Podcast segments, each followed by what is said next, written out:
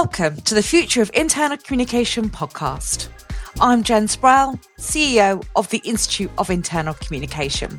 Our organisations face an onslaught of challenges across the social, economic, political, and environmental spectrum. The systems we've used to support 21st century ways of life are weakening. The way we work requires dramatic transformation in response to these challenges. Internal communication is a crucial function that helps organizations achieve lasting change. This podcast explores the intersection between internal communication and the future of work. Every conversation is curated to help internal communicators better understand the risks and leverage opportunity. We really hope you enjoy listening. Hello and welcome to another edition of the Future of Internal Communication podcast. I'm Dominic Walters, joined by my co hosts, Kat Barnard and Jen Sproul. And today we're going to be looking away from the internal workings of organizations. I think when we talk to a lot of people listen to these podcasts, they say that sometimes they're so involved with what's going on within an organization that they forget to look at the areas that the organisation is going to be moving into and the context they're going to be working in. So today we're going to be looking at the political context for organisations and for internal communication. And what better guide than our guest, Dr. Iain Wilton? Iain has a very distinguished career in policy and public affairs, having worked for a number of different organisations, from the Cabinet Office through to the BBC, the Royal Statistical Society, but is also a published author, having written the definitive auto, sorry, definitive biography of C.B. Fry, the early 20th century, I guess, sportsman and much else, as well as works on the Festival of Britain in 1951. Iain, welcome. Please add to that description and tell us a bit more about you and your career, please. Uh, well, thanks, Tom, very much indeed. I think that's um, that's pretty comprehensive. So thank you for uh, giving everyone that that insight. And yeah, you mentioned that CB Fry and the fact I did a, a, book on CB Fry some years ago now, twenty years ago now, in fact. And it was odd actually. I hadn't really thought about CB Fry or the book for, for quite some time. But um, I guess podcasts are a bit like buses. They come along in sort of uh, twos or threes. So yeah, someone recently asked me to do a, a podcast interview on CB Fry, which is great fun. So they're going to be looking at the, the book again. So um, if anyone is interested both in internal comms and in cricket, there's a podcast called The Golden Age of Cricket, and uh, you can learn all you wanted about CB Fry and a lot more, I'm sure, by going to The Golden Age of Cricket.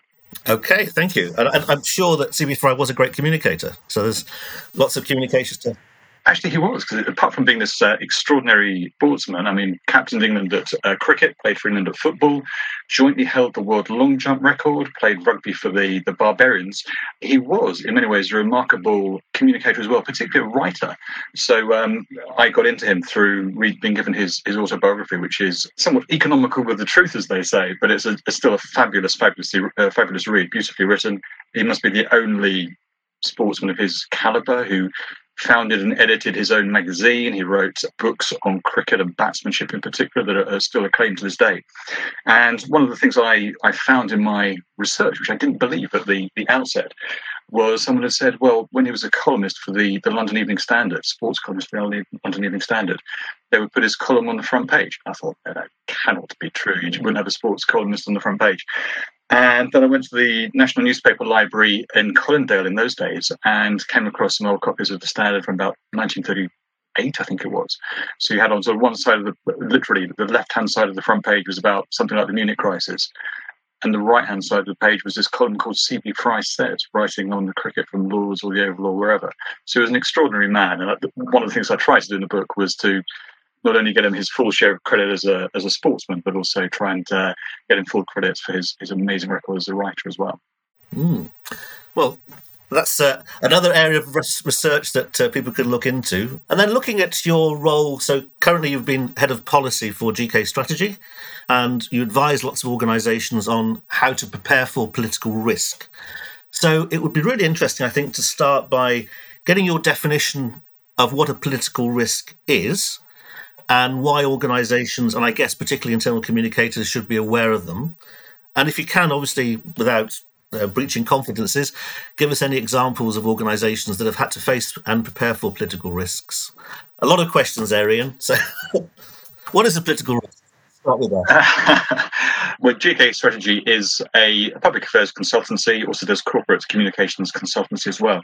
But its particular area of expertise is political and regulatory risk analysis. So I think if, you know, uh, for a long time, if a, a company, say a private equity firm, is looking to invest in another business or take it over completely. It will do managerial due diligence, IT due diligence, financial due diligence, and so on. But until about 10, 12 years ago, no one, certainly in the UK, was doing political and regulatory due diligence. So that was the gap in the market that was spotted by uh, GK's founder, Robin Granger. And that's where the company really continues to do a lot of its you know best work I think to this day. And just to give you a few sort of practical examples of that, at GK we work with a lot of companies that are interested, for example, in investing in the the health space, also in, in social care. And if you think of sectors like that, then you know what a government or what a regulator is likely to do is incredibly important. I also work with a number of businesses interested in education, um, particularly alternative providers of higher education. We obviously have the traditional universities, but the uh, the conservative governments of, of recent times have been trying to encourage new entrants into the into the market. And so, if you're a company of that description or thinking of investing in a company of that description, you absolutely need to know what the political climate is, what Ofsted is thinking, what the Department for Education is thinking, because decisions that they might make about regulate, regulating that sector could be really important for those businesses and therefore the, for the private equity firms that are thinking of investing in them. Likewise with social care and health that I mentioned at the outset, you know, if you are looking to invest in a business that is all about, for example, provision of social care, it's an incredibly sort of people-focused business. So one of the things you need to do is to think about you know, what either the current government might do or what an incoming government of a different complexion might do that would affect labour supply, uh, labour costs, and so on. So that's the kind of thing that GK strategy does.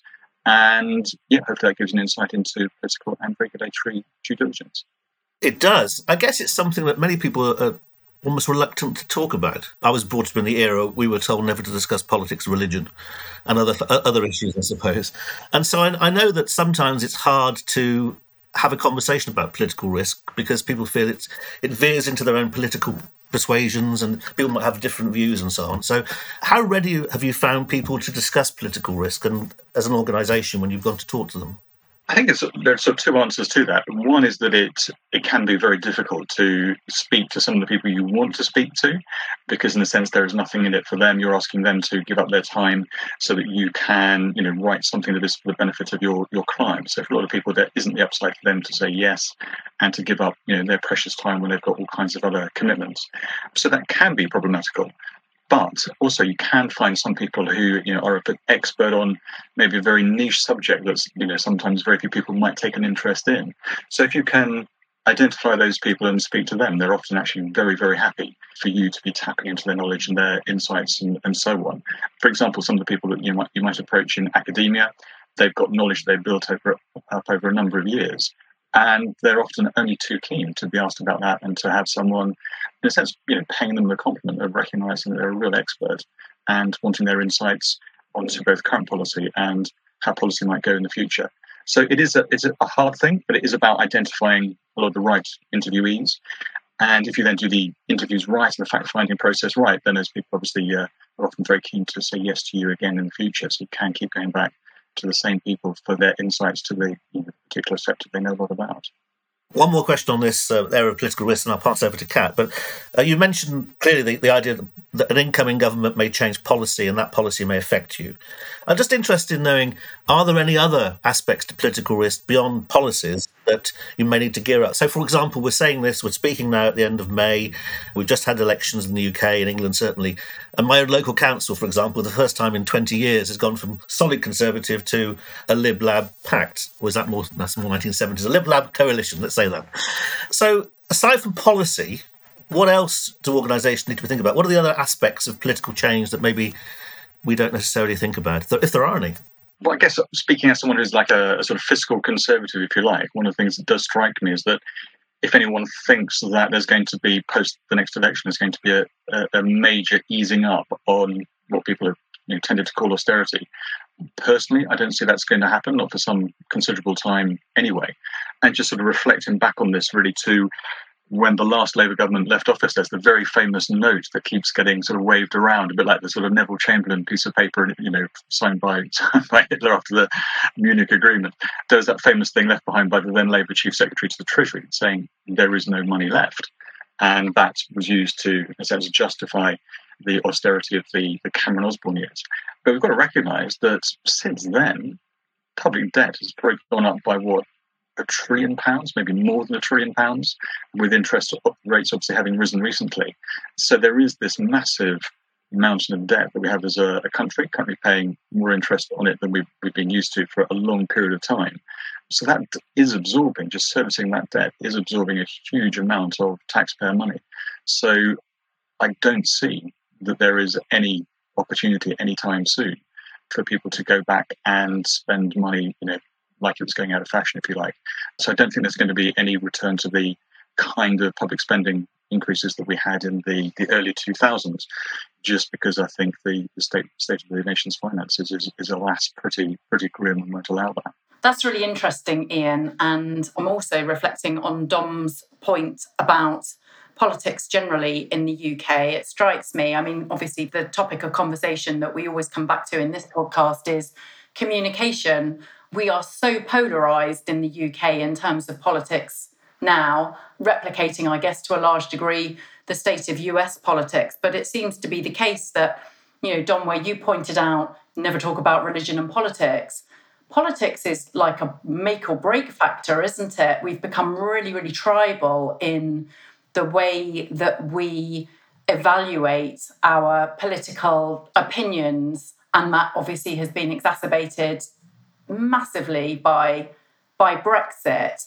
I'm just wondering, I'm really curious to know from you, Iain, what you believe the key issues will be that will shape the political climate in the next few years, both in the UK and beyond. And then thinking about those, what bearing you think those factors, those political considerations will have on business in general? I think it's um, interesting you talk about British politics being both very sort of divided and very tribal at the moment. I absolutely see what you mean about that, particularly in terms of some of the tone of politics at the moment. But if people are as uh, people as old as Dom and myself will actually sort of remember back to uh, to earlier times when I think probably there were bigger dividing lines between the main political parties than I think there are now. I think certainly with a sort of Sunak, Jeremy Hunt led government, there's not a huge sort of area of division between them and uh, you know Keir Starmer, Rachel Reeves, politicians of that sort at the top of the Labour Party. So I think the dividing lines are, are smaller than they were in the sort of early 1980s. We think back to say to the 1983 general election, where there was probably the biggest ever contrast between the, the policy packages being put forward by the two main political parties. So yes, I think there's a lot of division. There's um, a lot of divisive sort of mood, mood music going on, if you like. But in terms of some of the big, big issues, I'm not sure the divisions are quite as big as they, they have been at certain points in the you know, not too distant past. So that's really interesting. Obviously, many people listening to this podcast, and you know, perhaps to some extent myself, I'm a Gen Xer, but I don't recall in any degree of detail the political climate that you allude to back in 1983. And I it makes me wonder the extent about the extent to which our politics or our perception of politics is framed and reframed through the lens of social media. I think we can probably all agree that news reporting is shaped by speed these days, and actually, we seem to be living in a climate where it's less about the quality of journalism and more about the speed at which a journalist can spy, you know, can publish an article and then how that proliferates across the digital webosphere. Uh, I find that very interesting that, you know, as somebody who's who's studied politics over a long period of time, you're saying that from a policy perspective, our politics is less divided than it has been in the recent past. And so I find, I, I, guess what I'm thinking about is, well, that's interesting, isn't it? Because social media, the, the way, the medium in which we consume our news clearly has bearing on our perception of politics. I think that's uh, absolutely right. Your, your point about social media, I think, is a, is a very strong one. And it's almost like a sort of second wave, if you like, because I think probably the, the, first wave was sort of 24 hour, pretty continuous news. I mean, when I sort of first started working in, in politics in 19, 1988, I think, you know, we, would yet to have Sky News, for example, arriving. It came along very, very soon afterwards. But I think those trends have made long term policy making more difficult. There is always this temptation to you know react and be distracted by the story of not just the week but the day or the hour. So i think that is a big change that has happened over the last sort of 20 20 30 years. And you know perhaps that is one of the reasons that explains why well two things really. One why i think public expenditure has been ratcheted up in the way that it has over time but also the fact that we've got a really poor record on long-term infrastructure because if you're being pursued about you know the story of the day or the story of the week, you know the answer is politicians would not find a good answer in talking about you know what they might be able to deliver in 15, 20 years time. Um, so I think that is a, a problem. Having said that, I think that there are some, not as many as we would like, but there are some good examples of where you know really good sensible long-term policy making has been done. I mean, uh, maybe the, the biggest public policy success of the last sort of 10 years maybe is pension auto enrollment. That's something that is actually incredibly important, has been, I think, pretty successfully delivered. If anything, people want you know more of it rather than less. And over time, that will make a sort of massive difference to how well people are prepared for, for their retirements. So, you know, long term policy making can be done, but I think it is more difficult now than it was 10, 20, 25 years ago. And that is fascinating because I immediately see in context what you know the, the, the, item that you're you're referring to and yet the good news stories always tend to get bar- buried by the kind of the bad news stories because drama sells. So against our current kind of socioeconomic and environmental backdrop what would you foresee as being the key issues that are going to shape politics and policy making over the coming decade or maybe even two decades? Well, I think that might be the subject for a sort of completely different uh, podcast itself. I think we could get, take a huge amount of time going into that. I do think the sort of the state of the public finances that I, I mentioned earlier, I think that is going to be a really big, important issue for everybody. I think also the aging population is quite significant. We're coming to you know quite a key moment where you know the number of people in the working population is proportionately going to. Sorry, I'm phrased as well, but you know what I mean. The number of people who are actively of working population age is going to be flatlining or declining at the very same time that we have you know, more people of, of retirement age just through through various demographic factors. And certainly one of the people who's a really key figure at GK Strategy that I've done a lot of work with is David Laws, the ex cabinet minister, ex Chief Secretary to the Treasury, ex schools minister, and that's one of the points that that he makes is that demographics are going to be a very very important factor. Uh, having a significant impact on a whole range of public service issues, public spending issues um, from now, really, for the foreseeable future. So I think that level of debt that I mentioned at the outset is going to be important. I think demographics will be really important, and you know, we go on about a whole host of environmental factors, for example, as well. I think if we want to not make ourselves too depressed. I think, you know, again, on some of the environmental things, again, if we're talking about public policy successes, I think one of the things that I would put up there with auto enrolment is the decarbonisation of UK electricity supply with solar, with um, wind, and so on. I think that's been a big public policy success. There's still some big challenges there. But yeah, if you look at our the, the country's record over the last sort of 15, 20 years, that is something I would put there with auto enrolment as a, a big public, public policy success of recent times. That, do you know what's so interesting? And before I hand over, I just want to say perhaps that's something that we ought to be thinking about as communicators to celebrate our good news stories and not just focus all the time on firefighting, the not so good news stories. I think that's that's a really interesting point, and that was brought home to me actually when I worked at the, um, the Royal Statistical Society as director of policy there. Um, when I joined, the president of the society was David Spiegelhalter, who's one of the country's, or probably the country's uh, best known statistician, and he would frequently talk about a book. I think it's called something like The Power of Data by Hans Rosling, and it's all about how so many trends are actually improving uh, and improving things for a lot of people, both in the UK and the Western world, but across the globe as well. But those sort of slow, steady trends tend not to get attention because you know we're all concerned or, or uh, preoccupied, if you like, by the sort of news stories about short-term problems here, difficult problems there, whether it's health, education, industrial action, whatever it might be. But sometimes that means that we don't see uh, both some of the long-term trends that are essentially positive in the UK, uh, let alone further afield.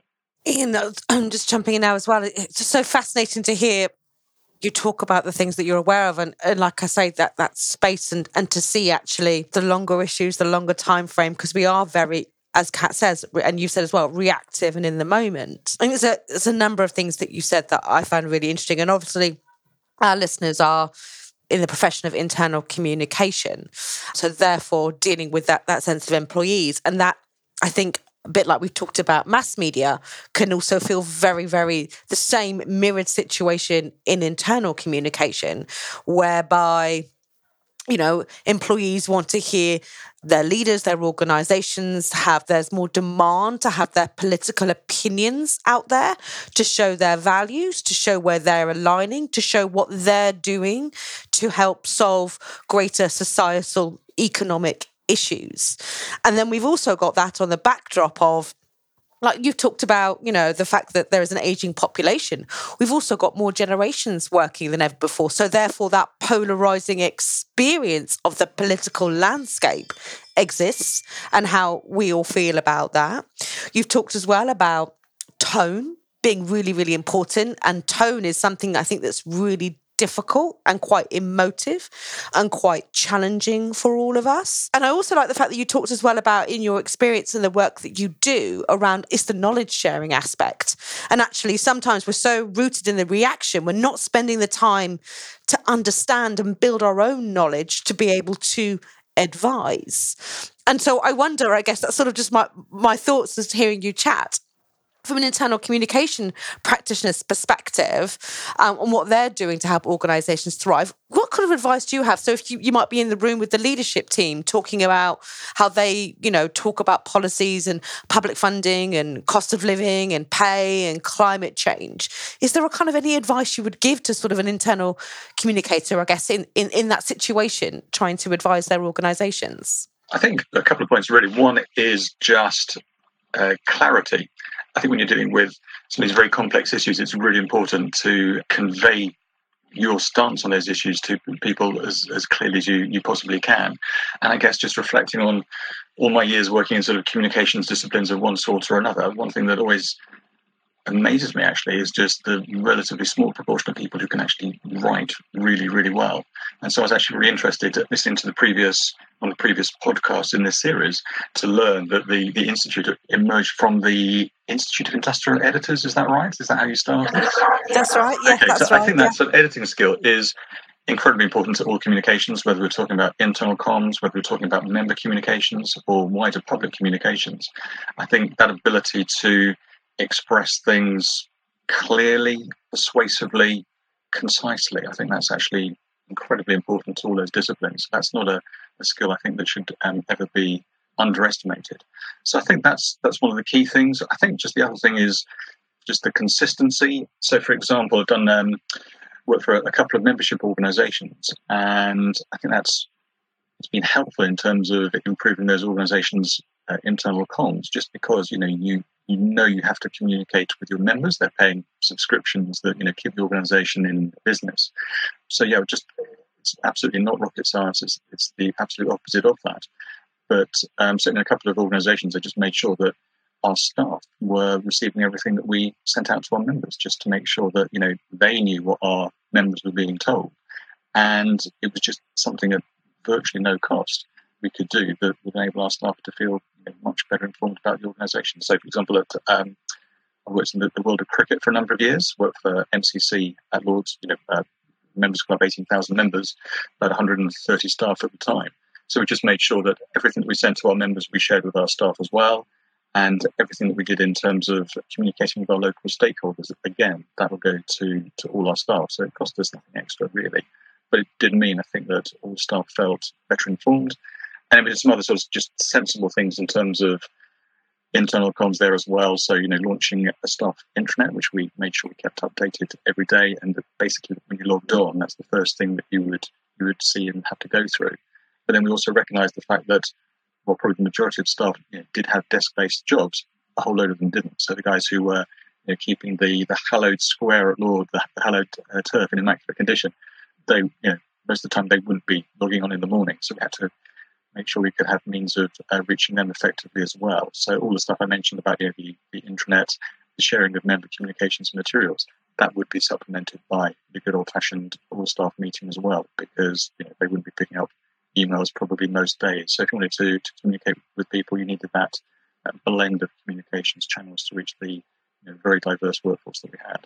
That's brilliant. Thanks, Iain. And I think that there's so much you said there, but I think this issue of clarity and consistency can't be underestimated. We've got some research um, coming out to look at it from the employee perspective.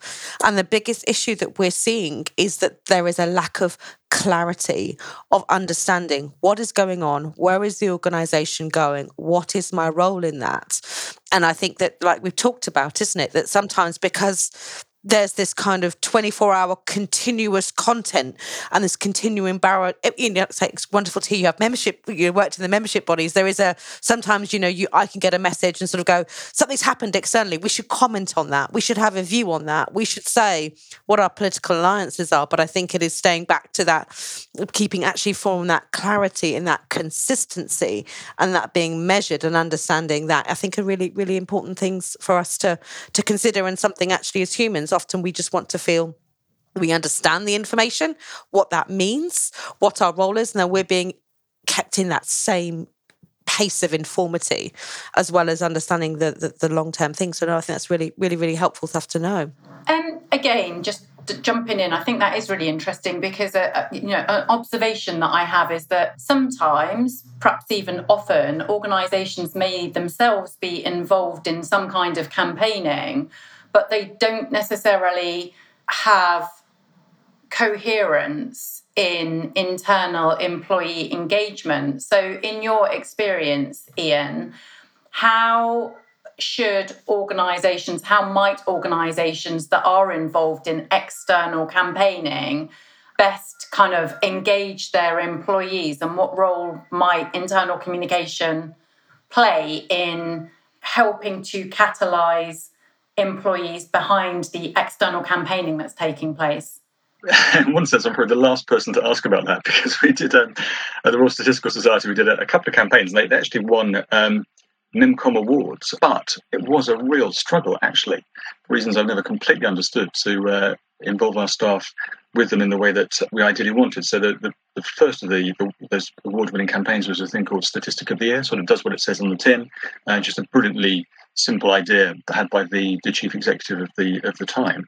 But yeah, we really struggled to get staff to you know nominate figures that they'd seen that they thought would be really interesting to you know come into contention for the either the UK statistic of the year or the international statistic of the year. So that was one that rather I have to say rather stumped me because I found it fascinating. Every day I'd be sort of you know consuming loads of media and I'd see stuff that I thought you know at the very least might go on the on the long list.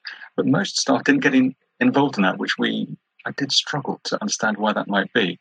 One that was more successful in terms of engagement, we did um, a campaign to ban a thing called ministerial pre-release access. Or basically, this was all about ministers and their, their closest advisors getting advance notice of some really important market-sensitive economic data. So the labour market statistics, the unemployment statistics, were the most obvious example. We discovered that about, I think, off the top of my head, about 150 people, ministers, uh, heads of communications, special advisors, and so on, were getting advance access, 48 hours advance access to these economic statistics. And there've been some stuff, I think, in one of the American papers, I think it might even have been the Wall Street Journal, just pointing out there were some rather odd movements in the market sometimes in the 48 hours between this material going into ministers' private offices and the officials, uh, the figures officially being published. So we thought this was very bad in a whole variety of ways. Not least there was this sort of risk of you know, market abuse, but also statistically we thought it was really bad practice. So we campaigned against that.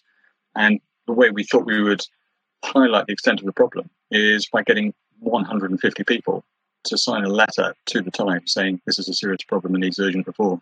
So the number of signatures on the letter, which would be like a hugely long list, would match the list of people who had access to this market sensitive data. And so, in a sense, the letter itself, through its format, would show the scale of the problem. And that's one where we didn't have a problem with certainly engaging our own members. We'd come up with a number of people who we thought would be good signatories for the letter, but we put it out there on one of our newsletters saying, look, if you feel strongly about this as well, let us know. And we had a sort of huge response from our members. And that was really helpful, A, in terms of member engagement, but also making sure that list of, you know, 150 odd people was you know, very broad, uh, very diverse, as far as we could, equal sort of male female balance, uh, sort of good private public sector mix. So that campaign actually worked really well, and we actually got the result we wanted within about three weeks, which is extraordinary. So that was the good example. The one that, you know, for reasons I don't understand, didn't engage people so much was the statistic of the year. Iain, you, you have made a very compelling case for internal communicators getting interested in politics and how they affect the organizations they work in. And we started off the podcast by saying, look, often internal communicators say we're so busy keeping the ship afloat, we don't always look at the weather and the navigation that's coming up. If I can probably, probably extend that metaphor too far, but they don't look at the climate that's coming along. And I think you've made a very good case. And in fact, you've shown us that things aren't always what they seem. So it may appear that we're very polarized, but actually, as at the surface presented by social media, whereas in reality, apart from the extremes perhaps, there's lots of, of similarity of policy. And I think we've also looked at the whole idea of tone, how that can influence the way people receive information. And you've also given us um, some clear ideas about the things we should be watching out for in terms of budget, but also in terms of climate, uh, environment, but also aging. So already you've started the process of people educating themselves around the political implications of what's going on around them. Now, it may be the case that people are saying, oh, okay, but this is still quite scary. Not everyone is uh, fascinated by politics. So, for someone as an internal communicator looking to keep themselves abreast of what's going on and informed about it so they can make informed decisions, what advice would you would give them to keep up to date? Okay, that's a really interesting question. I think probably got sort of three answers to that. Obviously, most expensive option for an organization is to think about engaging a, a, public affairs consultancy. And obviously, if the stakes are really high, that is something you want to do so that agency can give you really good insights on the issues that are, are of potential concern to you. And for example, again, just referring back to people I've worked with very closely at um, GK Strategy, we're very lucky to have two incredibly good strategic advisors who are both former members of parliament. David Laws, I mentioned earlier, who is particularly good on anything to do with education, also very good on anything to do with the economy, given his uh, city background.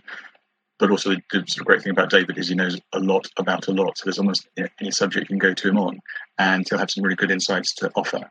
One of the other strategic advisors to GK is an ex-Labour MP called Phil Hope, who used to be a health minister, also a skills minister. And I think he's really interesting because I think he's just he's just instinctively in the Labour Party pretty much where Keir Starmer is. So if you want to know what a, a Keir Starmer shadow cabinet or looking further ahead, potentially a, Keir Starmer led cabinet might do or certainly think of doing, speaking to someone like Phil, who's a, from that sort of same place politically, I think is, is something you might want to do. I think there are two other less expensive options. I've always been, in all time I've sort of been involved in politics one way or another, I've always been a massive fan of the parliamentary select committee system. Now, select committees don't get the attention that obviously things like Prime Minister's questions do every week, but they're, they're where, some, where some of the really serious work in policy and politics goes on. And actually, you know, we were talking earlier on about, you know, are, what are the divisions between the, the, the main political parties? Well, if you want to see you know, MPs from different parties working really constructively together, you can see them doing that on select committees or on select committees when select committees are working at their best. And they can be just incredibly valuable sources of information about a particular subject. So, for example, we did a lot of work, as I mentioned earlier, on a range of health and social care issues. And so, for that, it was just absolutely valuable to go and look at the Health and Social Care Select Committee and some of the inquiries that it has done in recent times. There's one particularly good one they did on workforce issues. So, if you wanted to see how difficult things are in terms of social care staffing or in terms of some health discipline staffing. And you could go to see the, the evidence that different organisations had put into the select committee. Then you can see the select committee's report on that subject. That's a distillation of all the evidence that it's taken and the recommendations that it makes. And then if you want a good indication of you know where the government is likely to go policy wise, you basically wait until the government publishes its formal response to the select committee's report and recommendations. It's something the government has to do. They don't always do it within the sort of timescales that are set out, but they will ultimately respond to those select committee recommendations. I think they can give you a really good steer as to the likely direction of future government policy. So I would absolutely recommend people to take a close interest in the select committee system. And the other thing I would say is certainly in terms of if you want to know what Rishi Sunak is likely to think, I think a really good place to start is to, to look at what William Hague writes in the, the Times every week. I think it's every Tuesday. And there's a real closeness between Hague and, and Sunak. I mean, it's well known that Rishi Sunak took over William Hague's you know, safe Conservative seat in, in Yorkshire. But the connection between the two guys, the two men, is, is much, much deeper than that. They obviously hold each other in incredibly high regard. And I think sometimes if you want to know what Rishi Sunak is minded to do in a few months' time, have a read of what William Hague is writing, you know, roundabout now. Um, I'd love to say that there was a great example of that in today's paper. I did read the William Hague uh, column in, in, today's edition, and it's actually, I think, not one of his best, but normally I think he's really, really insightful. And certainly, for example, all the, the, the recent restructuring of Whitehall that Rishi Sunak did to give science and technology a much higher profile and, and more power at the heart of government, that was absolutely echoing stuff that William Hague had been writing pretty regularly in the Times over the preceding months. So um, those, I think, would be my sort of three recommendations. You know, if the stakes are high, go to a, a public affairs agency. You know, choose the agency carefully. I would say that, wouldn't I? Secondly, take out in the select committee system because that can give you a really good insight into you know, concerns that stakeholders have, what MPs are thinking on a cross-party basis, and then how the government might respond to those recommendations. And thirdly, certainly in terms of Rishi, Rishi Sunak's thinking, do have a, a, read just once a week of what William Hague is writing. I wish I could say I, I could, you know, put forward the name of someone who, who writes equally well from a, a sort of Starmer-esque point of view. I'm not sure I've come across that person yet, but for, for uh, Rishi Sunak, definitely William Hague is worth a read. Thank you very much, Iain. You've given us, say, made a case for us being involved and interested in what, in what politics means for organisations and influences the way we communicate. And you've given us some, some great insights into how to do it, particularly on the parliamentary committees. In fact, I never thought we'd hear the phrase, I'm a massive fan of the parliamentary select committee system on the podcast. So thank you for including that. But it's, great, but it's a great insight into ways in which we can see how the government's thinking and how it's formulating policies and what that, that might mean. So thank you for joining us. Thank you for those insights. It's a pleasure. Thank you for having me. Thank you.